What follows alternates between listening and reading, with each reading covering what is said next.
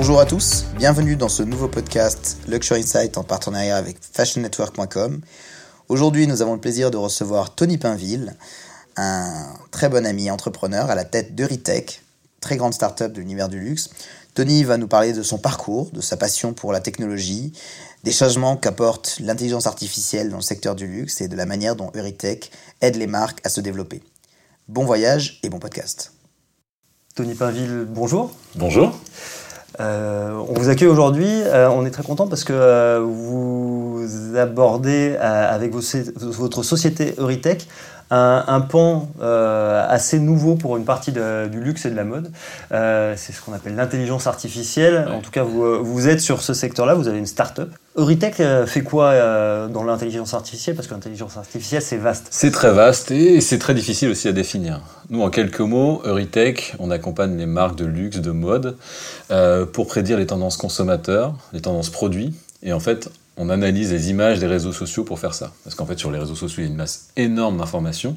Et on peut recueillir, synthétiser toutes ces informations-là pour dire aux marques, par exemple, que la tendance euh, dans un an sera sur la robe safran ceinturée euh, qui fera plus 10%. Très bien. On va revenir sur tout ça, mais ce, ce qui m'intéressait aussi, c'est que vous avez un parcours qui n'a rien à voir avec la mode euh, initialement. Vous, vous, venez, vous venez d'où? Vous, avez quel, euh, vous avez quel itinéraire? Moi, mon background, il est totalement euh, tech, dans l'informatique. Moi, j'ai grandi dans l'informatique. j'ai toujours fait l'informatique depuis le départ, hein, parce que bon, j'ai quelques années et, l'informatique au départ était pas forcément très développée, mais dès le départ, dès mes, je sais pas, 7-8 ans, j'ai touché un ordinateur.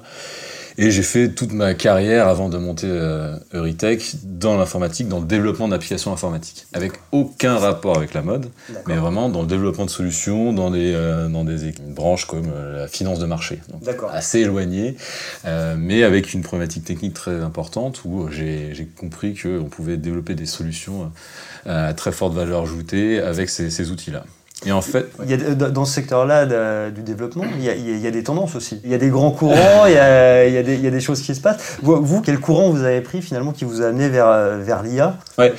Alors, en fait, ce qui est intéressant, effectivement, il y a des courants. Euh, moi, c'est vrai que j'ai commencé euh, voilà, au niveau professionnel informatique en, en 99, donc c'était vraiment le début de l'avènement de Internet, enfin Internet surtout au niveau commercial, avec le développement de sites Internet, avec une bulle énorme où il y avait des opportunités énormes, et puis ça a duré jusqu'à 2003 et après il y a eu un petit peu de ça s'est un peu calmé mais pendant de 99 et 2003 il y a une effervescence énorme même encore peut-être plus important que ce qu'il y a eu avec l'intelligence artificielle maintenant. Mhm. C'était euh, quelque chose où il y a des opportunités énormes. Ça, vous avez vécu ouais, j'ai vécu ça d'intérieur. Euh, vous faisiez quoi à ce moment-là? Voilà, vraiment développement d'applications de sites web, à la fois donc euh, sur le développement d'interfaces de sites web, mais aussi l'intérieur, c'est-à-dire le développer des, des, serveurs pour récupérer de l'information, développer enfin, ce qu'on appelle le, développement back-end, c'est ce qu'on voit pas, mais qui permet de récupérer beaucoup d'informations. Notamment, voilà, dans une, dans une société qui s'appelle Bourse Direct, qui fait du courtage en ligne pour les particulier, si vous voulez acheter des, actions en, ligne, mhm.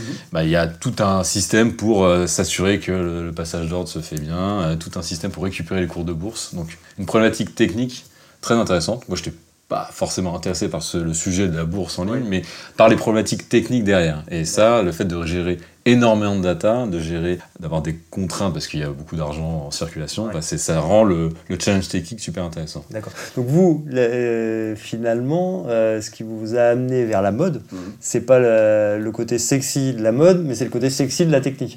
C'est vrai. c'est un peu ça. Euh, avant d'arriver dans la mode, effectivement, moi je me suis alors beaucoup intéressé dans le dans le développement d'applications informatiques, mais au bout d'un moment voilà, j'avais, j'ai eu l'opportunité de faire des projets très intéressants informatiquement parlant, de créer en fait à l'intérieur d'une société euh, des nouveaux projets. Moi, c'est mm. ça que j'aimais, c'était créer finalement des nouveaux projets et pas forcément euh, maintenir quelque chose d'existant. Et au bout d'un moment, voilà, j'avais une certaine routine qui s'installait et je me suis lancé en fait un certain défi parce qu'il y avait quelque chose qui m'intéressait depuis très longtemps sans l'avoir vraiment étudié, c'était l'intelligence artificielle qui était pour moi un, concept très vague à l'époque, avant de vraiment m'y intéresser et de, faire de la recherche dedans, mais quelque chose qui, qui me passionnait dans le sens où je me dis, tiens, est-ce qu'on pourrait pas s'inspirer du fonctionnement du cerveau humain pour faire des machines intelligentes, sachant que l'intelligence c'est difficile à définir et, l'intelligence artificielle encore plus difficile à définir. Mais ça, c'est ça qui m'intéressait. Et euh, là, c'est assez euh, intéressant. Je me suis dit, allons voir des laboratoires de recherche j'ai envie de faire une thèse en intelligence artificielle. D'accord. Voilà. Et donc euh, je me suis dit, voilà, on va faire en 500 d'un défi, c'était avant mes 30 ans, je vais faire de la recherche en intelligence artificielle. Génial. Et, et là- et là-dessus, euh, bah, dans la mode, euh, les gens qu'on rencontre euh, bah, pendant le podcast, souvent ont, ont des, ont des rencontres marquantes, des mentors. Des, et vous avez rencontré des, des gens qui vous ont orienté Exactement, aussi. bah, c'est exactement ça. Bah, c'est marrant parce que je lui ai envoyé un mail, ce- un mail ce matin et c'est justement bah, la personne qui a été mon directeur de thèse, donc quelqu'un qui s'appelle Stéphane Doncieux, qui lui est vraiment un spécialiste dans la, dans la recherche en intelligence artificielle, plus précisément dans des algorithmes dits évolutionnistes. On pourra rentrer dans les détails si vous voulez. Mais... Et euh, quand j'ai vu ces sujets-là que je connaissais pas, je me suis dit, voilà, c'est vraiment ça que j'ai envie d'étudier, parce que c'est à la croisée de l'inspiration du, euh, de la théorie de l'évolution, l'inspiration du fonctionnement du cerveau humain, et comment on peut utiliser ces technos-là pour euh, rendre des, des robots plus intelligents. Voilà, donc c'était un peu ça que j'avais compris, mais Ouais. pas plus.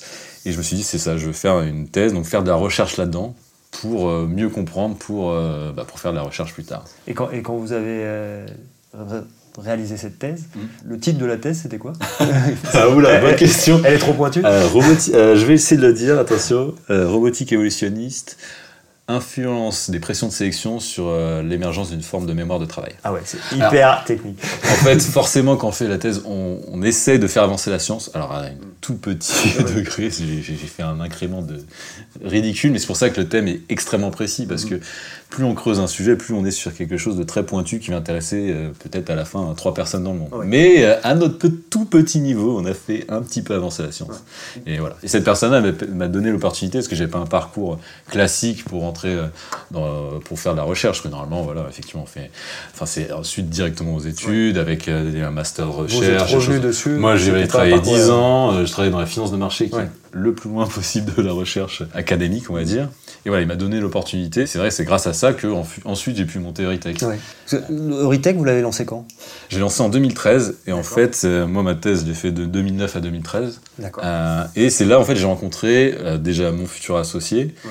euh, et euh, beaucoup de personnes qui sont maintenant au sein de l'équipe Euritech et qui ont euh, constitué euh, toute la part, l'ADN technique de Euritech. Donc, en fait, il y a une grosse partie du, euh, du bureau où on était qui s'est retrouvée chez Euritech. Donc euh, ça, c'était assez intéressant et, et c'était vraiment passionnant de, de, de se retrouver sur un projet qu'on montait ensemble. Et voilà, nous, quand on a, à la fin de nos thèses avec Charles, ce qu'on avait envie, on avait, écrit, on avait écrit des papiers ensemble de recherche et on avait envie de, de monter un projet ensemble. On savait pas trop sur quoi, enfin on savait que ça allait être autour de la technologie Ouais. d'intelligence artificielle, on savait pas trop sur quoi, mais on avait vraiment de, de, de- de- envie de créer euh, un projet ensemble autour de l'intelligence artificielle et de faire vivre une aventure comme ça. Et pourquoi la mode alors? Qu'est-ce qui, vous a amené euh, sur la mode? Parce que de ce que vous dites, Ouais. c'est pas, vous n'aviez pas d'affinité particulière avec ce milieu-là, aucun de vous. Non, pas du tout. Moi, Ouais. c'était un domaine que je connaissais pas du tout. J'avais vraiment une vision, bah, comme tout domaine qu'on connaît pas, une vision très faussée. Voilà, je, je pensais à quelque chose de, voilà, de très futile, qui était très loin de moi, parce que bon, j'étais euh, voilà, assez, assez geek, on va dire, et donc très peu porté sur euh, voilà, les, les types de vêtements, euh, et comprendre l'évolution des tendances. En fait, ce qui nous a amené à la mode, c'est plusieurs choses. C'est bah, c'est encore une rencontre, en fait. Euh, au départ, on a travaillé dans beaucoup de secteurs différents. D'accord. Euh, par opportunité. C'est-à-dire qu'on a travaillé dans le secteur bah, euh, financier parce que j'avais euh, des contacts. Et au fur et à mesure, on développait la technologie comme ça. Mais nous, notre but, c'était pas juste de s'intéresser à la technologie. On avait envie de créer un projet qui euh, fasse émerger quelque chose de nouveau, qui soit, alors, un terme start-up qui est un peu pompeux, mais euh, disruptif, si je peux me permettre. Même si, bon, c'est un mot un peu le galvaudé, c'est quand même qu'il n'y ait pas juste une, une simple innovation, mais quelque chose de, ouais, une innovation de rupture, quoi. Ouais.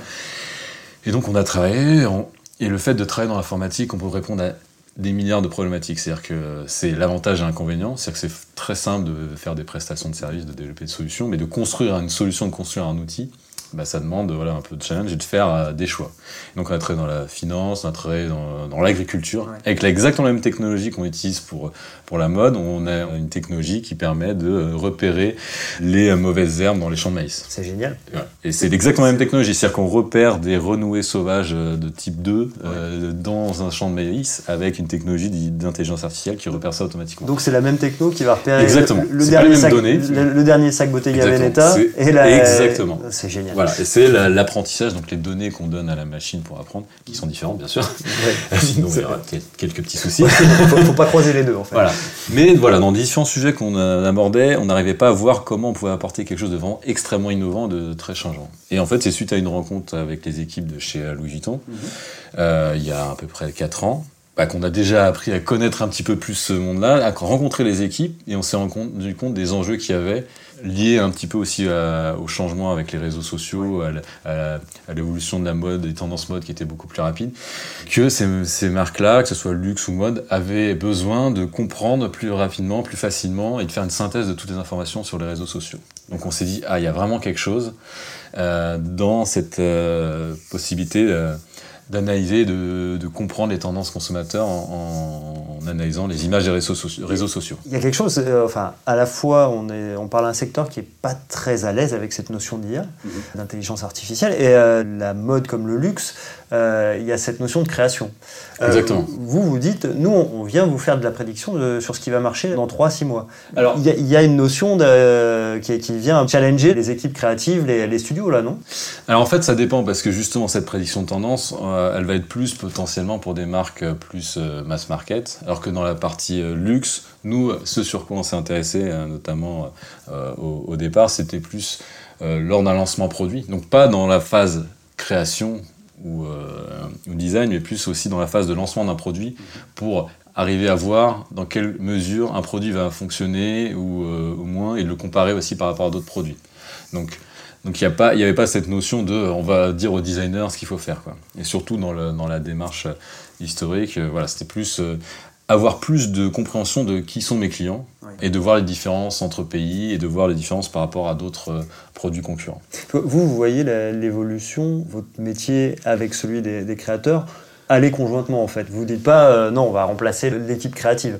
Bien sûr. Il y a, nous, ce qu'on dit, c'est qu'on est un outil d'aide à la décision.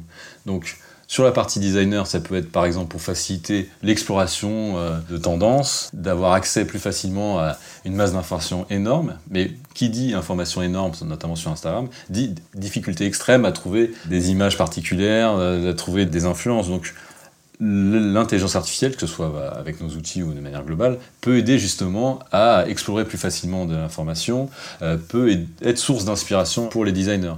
Et en aucun cas, et en fait on n'aura même pas en fait les informations pour le faire. On va dire voilà le, produit qui va fonctionner et qui va que vous devez concevoir. Mhm. En fait, ce qu'on peut donner, c'est des indications marché sur l'évolution des tendances. Euh, des tendances. Euh, par exemple, de dire ah tiens, euh, je sais pas, le panier en osier, c'est une tendance qui est vraiment en croissance, en forte croissance. Nous, on dit ça. Mhm. Ensuite, en fonction du positionnement de la marque, la marque va se dire ah ok là, bah, j'ai pas du tout de, de panier en osier Soit je me dis, bah, il y a, un, potentiel marché, donc je vais peut-être euh, engager une production, engager, euh, briefer justement le designer pour dire tiens, est-ce que tu auras une idée sur, ce, sur ce panier en osier? Mais ça peut être aussi totalement l'inverse. Justement, si on est une marque de luxe, on veut être en amont des tendances. Donc voir qu'il y a certaines tendances marché qui arrivent, aller totalement à l'encontre. Parce que on est une marque, on a, une, euh, on a un ADN spécifique et, et on a on n'a pas besoin de suivre les tendances plutôt. C'est nous qui allons créer d'autres tendances. Donc c'est vraiment un indicateur euh, voilà, qui Aujourd'hui, les clients que vous avez, justement, c'est des discussions que vous avez avec eux sur la manière dont euh, vous euh, ou, vos équipes interagissent avec les équipes créatives, les équipes merchandising, avec qui vous, vous, discutez dans les, dans les marques et il y a tout positionnement de, de marque? Ouais, en fait, ça dépend beaucoup des, types de marques et, des, fait, des, clients. Vu qu'on travaille à la fois avec des acteurs dans le luxe, dans le sport et dans le mass market. D'accord le positionnement et les réflexions ne sont pas du tout les mêmes. Dans le luxe, effectivement, ça va être potentiellement plus dans, effectivement, je veux lancer un produit spécifique, je veux avoir quelques indicateurs plus tôt pour savoir si ça va marcher ou pas. Mhm. J'ai euh, potentiellement euh, un produit iconique que je veux relancer et je veux, avant de le relancer, avoir quelques indicateurs pour savoir est-ce que je dois le lancer ou pas. Mhm.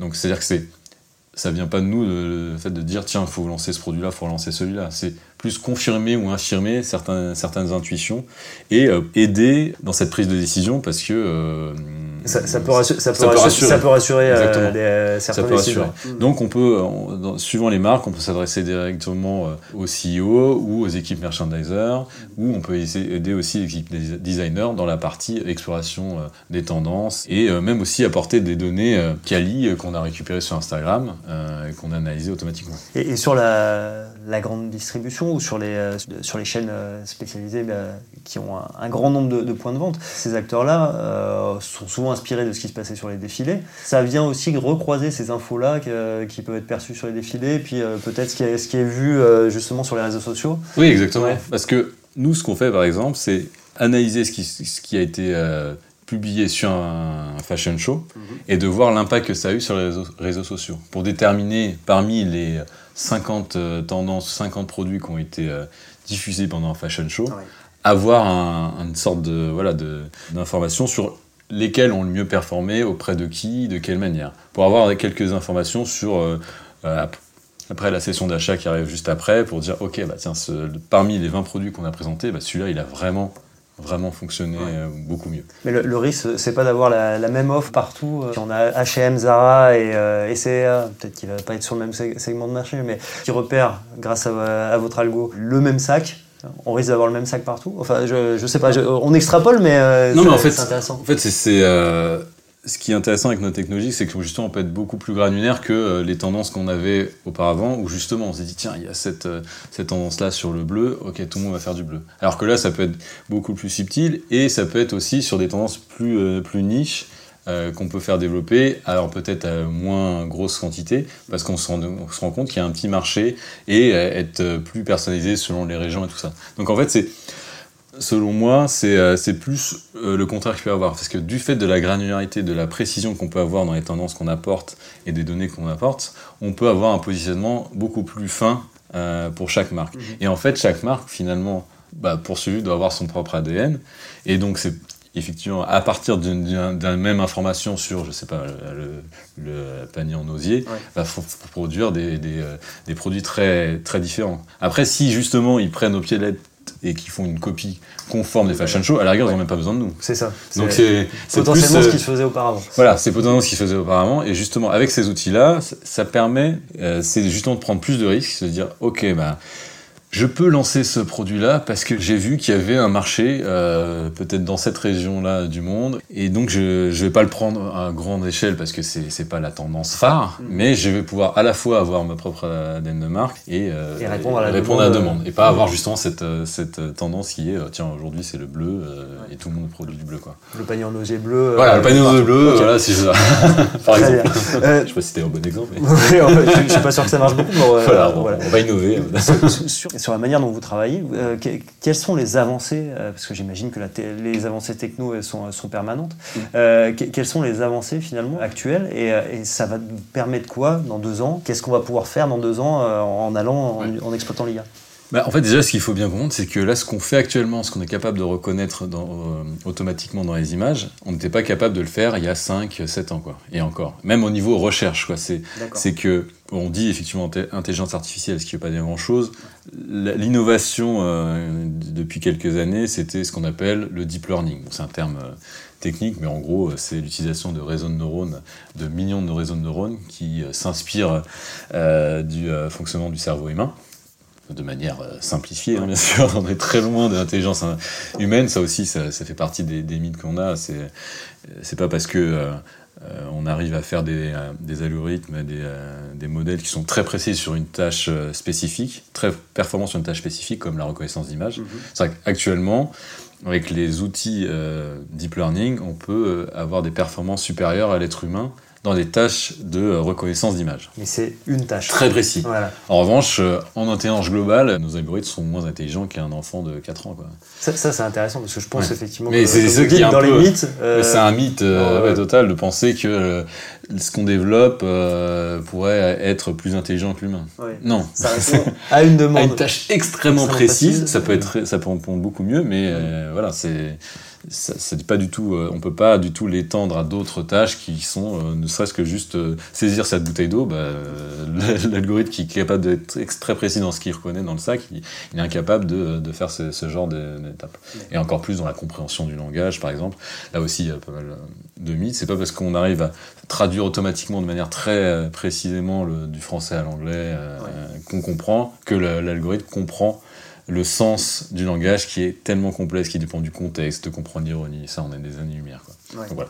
Non, mais voilà, parenthèse. du coup, les, étapes là, la prochaine étape pour vous, c'est quoi? Voilà, donc nous, ce qu'il faut comprendre pour que les outils autour euh, de, de la reconnaissance d'image fonctionnent bien, c'est qu'il faut déjà faut les spécialiser dans un domaine euh, précis pour qu'ils aient un intérêt. Parce que justement, si on prend un algorithme comme ça sans données, en fait, ça donne aucun, ça donne, ça donne rien. Il n'y a pas de performance. Il n'y a aucune performance en, en tant que telle. C'est-à-dire que quand on parle euh, d'intelligence artificielle, enfin surtout de deep learning, c'est l'algorithme plus les données associées. C'est pour ça que nous on s'est spécialisé dans le, dans le luxe et la mode au départ, c'est pour avoir une technologie qui soit extrêmement précise. Mhm. Parce que si on dit juste que la tendance l'été c'est la jupe, ouais. ça m'intéressait peu de gens. Enfin, je pense que je ne vais pas apprendre grand chose.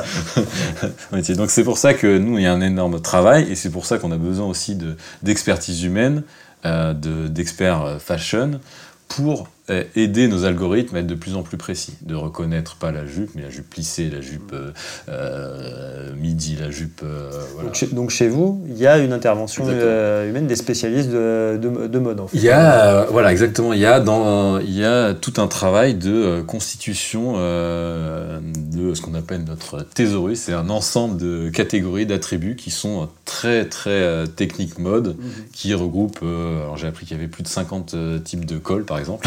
Moi, je pensais qu'il y en avait 3-4. voilà, c'est pour ça que c'est intéressant de travailler, avec des, experts mode pour arriver à tendre justement à reconnaître ces 50 types de, de cols, euh, c'est euh, les formes des vêtements, de reconnaître les couleurs. Il pas juste dire euh, comme moi j'ai euh, voilà le bleu, blanc, rouge, un peu plus subtil que ça. les formes, les, voilà les pantônes. Voilà, arriver aux pantônes. Donc toute cette constitution là, c'est à la fois de la technologie, mais aussi une spécialisation et de la. Ça vous êtes en cours c'est constant. C'est-à-dire que euh, on reconnaît plusieurs milliers d'attributs actuellement, plusieurs milliers de sacs, de modèles de sacs, comme très précisément jusqu'au code article. Mais c'est forcément c'est quelque chose de constant. Euh, l'évolution de la technologie, euh, qu'est-ce qu'elle permet? En fait, pour apprendre à reconnaître un élément, par exemple, je sais pas, ce verre, il fallait, il y a quelques années, peut-être plusieurs milliers de, de, photos de ce même verre pour le reconnaître. Là, un des gros enjeux dans le, l'intelligence artificielle, dans le deep learning, c'est se dire bah, finalement je veux euh, simplement une image et à partir d'une seule image, je suis capable de reconnaître un nouveau sac à main, un, un, nouveau euh, modèle de, de, montre, de, chaussures. Donc c'est comment j'arrive à, à, apprendre le plus rapidement possible, euh, comme bah, finalement presque comme un être humain, parce qu'on n'a pas besoin de voir dix fois le même euh, sac euh, saddlebag pour reconnaître que c'est un saddlebag. Avec une ou deux images, on peut reconnaître. Donc ça, c'est vraiment euh, une avancée importante. Mais ce qu'on oublie aussi dans la partie technologie, hein, on va dire intelligence artificielle dans son globalité, pour que ça fonctionne au niveau industriel, en fait, il y a une énorme étape de industrialisation de cet algorithme. Parce que c'est pas parce que ça marche euh, un petit peu sur le coin d'une table ou dans un laboratoire de recherche que ça peut marcher sur des millions d'images et qu'on peut très facilement. Ça, c'est intéressant parce que ça, et ça, c'est pas su du tout, ça. non, c'est pour ça que les, les gens se disent euh, Ah bah tiens, j'ai vu que Google il, il, fournissait des, euh, des outils pour faire de l'intelligence artificielle. Bah, il suffit d'utiliser et puis je mets en production et c'est bon. Non, ça marche pas C'est un peu plus compliqué. C'est comme en fait de l'industrie classique. Exactement. Bah, en fait, ce que c'est euh, entre le prototype, je sais pas si je prends une voiture, le prototype qui est un salon de l'auto et cette euh, industrialisation de ce même prototype, je sais pas, enfin je suis pas expert dedans, mais j'imagine que c'est plusieurs années. Et ben en informatique, on arrive à réduire ce temps-là, mhm. mais il existe encore. C'est-à-dire qu'il y a quand même Enfin, nous, le plus, une un des plus gros travaux qu'on fait, c'est cette partie industrialisation. C'est comment automatiquement, je suis capable de reconnaître euh, le nouveau sac qui est sorti chez Dior la semaine dernière mhm. en, en quelques jours. Et ce n'est pas juste une question d'algorithme d'intelligence artificielle. Bien sûr, c'est important, mais c'est peut-être, enfin, j'ai pas les proportions, c'est peut-être 10 ou 20% du travail, qui est, vital, mais toute la partie, euh, j'industrialise ça, et je suis capable de le faire à énormément d'échelle, à une grande échelle. Par exemple, nous, on analyse plusieurs millions d'images chaque jour. Donc ça veut dire, ça tourne pas sur une seule machine, ça tourne sur des centaines de machines de par le monde. Et toute cette partie qui est un peu euh, voilà, la face immergée laser. Et donc, c'est une des plus grosses parties qu'on oublie dans ces projets-là. Parce que ça, ça, dans tous les sujets. Ça coûte beaucoup d'argent. Oui. Euh, et, je reviens justement à la question du financement. Je vois la euh, non, mais c'est important parce qu'on est euh, dans, l'écosystème startup. Il y, a, il y a beaucoup de structures pour l'amorçage, pour, le, pour aider au développement des startups. Mais il y a un moment, il faut lever des fonds. En fait, par, par l'activité en elle-même, il y a très peu d'acteurs qui peuvent, euh, qui peuvent émerger. Donc il y, a un système qui est, quand même assez particulier où il euh, faut aussi être euh, sexy, on parlait de sexy tout à l'heure, mais il faut être sexy pour les, les investisseurs. Là. Ouais. Alors après, ce qui est intéressant aussi, c'est de se rendre compte que la plupart des entreprises qui se créent ne sont pas en mode start-up. C'est-à-dire qu'on peut mm. créer des, des entreprises extrêmement profitables sans lever de fonds. C'est vrai que c'est important. Non, mais c'est important de le rappeler, parce qu'on a un peu euh, tendance à se dire, bah, je vais créer une start-up. Euh, parfois, c'est pas une start-up, c'est une, c'est une, on va créer une PME qui va grossir, mais on n'a pas forcément besoin d'investissement énorme au départ, et c'est pas être forcément une croissance énorme. Et il n'y a pas de bien ou de mal. Je pense que les deux sont intéressants. Et, et parfois, on a tendance à dire, bon, faut absolument que je fasse des levées de fonds. Nous, par, enfin, je donne notre exemple. Les trois premières années, on n'a pas fait de levée de fonds parce que on était en mode euh, conseil, on, faisait des prestations de services et on développait une solution et on arrivait à se financer. C'est-à-dire qu'avant de lever des fonds, en fait, on avait déjà des financements. Après, il y avait un choix qu'on a voulu faire, c'est justement créer un produit. Et là, on avait besoin d'investissement pour à la fois bah, recruter des personnes et développer et commercialiser vite. Parce que voilà, quand on dit startup, bah, c'est croissance forte. Et, euh, et, par rapport à ce qu'on souhaite développer, si on veut prendre le marché et être leader sur le marché, bah, il y a une question de, de timing. Et donc, les investissements permettent finalement de, gagner du temps. Sinon, on aurait peut-être pu le faire, mais en 5 ans, en mettant des focus, parce qu'il bah, fallait ramener de l'argent sur des projets qui sont un petit peu euh, connexes. Et là, il y, a potentiellement des concurrents internationaux. Bah, là, en fait, on a la chance, justement, on a une fenêtre de tir pour se rendre compte qu'on n'a pas des concurrents directs sur ce qu'on propose. Parce que, justement, on est sur une technologie très précise, très pointue, dans un secteur précis. Et la combinaison, on est plus une quête techno, on est un, produit, une solution euh, directement utilisable par des métiers qui ne s'intéressent pas à la techno, mais à ce que fournit la techno et un produit directement utilisable. Du coup, en tant que prestataire.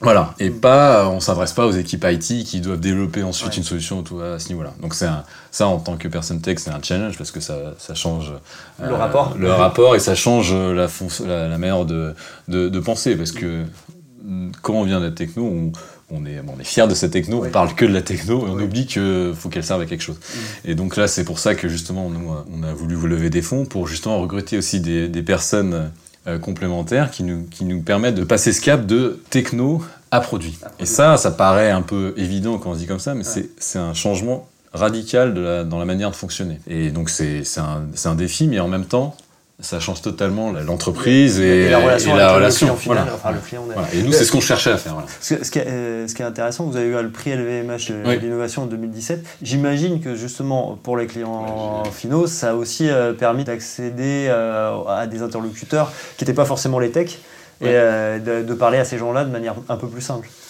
Bah, nous, c'est vrai que, en fait, une des raisons aussi pourquoi on a choisi le secteur du luxe, c'est qu'on s'est dit, en France, on a quoi comme secteur où on est référent dans le monde? Euh, le luxe. Parce que c'est vrai que moi j'avais été étonné quand, en allant aux États-Unis que même des entreprises dans d'autres secteurs qui sont euh, mondiales, aux États-Unis, n'ont aucun impact. Et alors que si on dit LVMH par exemple, aux États-Unis, là il n'y a pas de. Enfin, il y a, y a, forcément un respect, surtout depuis le rachat. euh, voilà. Donc euh, il y a un respect. Donc on s'est dit, bah, autant capitaliser sur ça. En, France, on, a des, on est reconnu en intelligence artificielle, on est reconnu en luxe. Euh, autant mixer les deux. Travailler sur les deux. Et donc le fait justement d'avoir ce, ce, prix LVMH, on s'est pas rendu compte tout de suite, mais ça, ça, a eu un impact en termes de visibilité en France bien sûr, mais à l'international. C'est-à-dire que quand on est les États-Unis, on nous parlait de, du prix LVMH, alors que tous les autres prix, euh, ça, ça, rigueur, enfin, ça, ça, leur parlait pas. Alors que là, ils nous ont dit, ah, vous avez gagné le prix LVMH. Euh, voilà, c'est quand même une des. Ouais, c'est une petite carte blanche. Euh, ouais, une grosse carte blanche. bon, bah, une grosse farce. La, la, question que je me posais, c'est par rapport comment, au groupe, aux marques, est-ce qu'ils sont, vous disiez, il faut arriver à leur parler, ils sont mûrs pour ces outils-là que vous, que vous et d'autres leur proposez?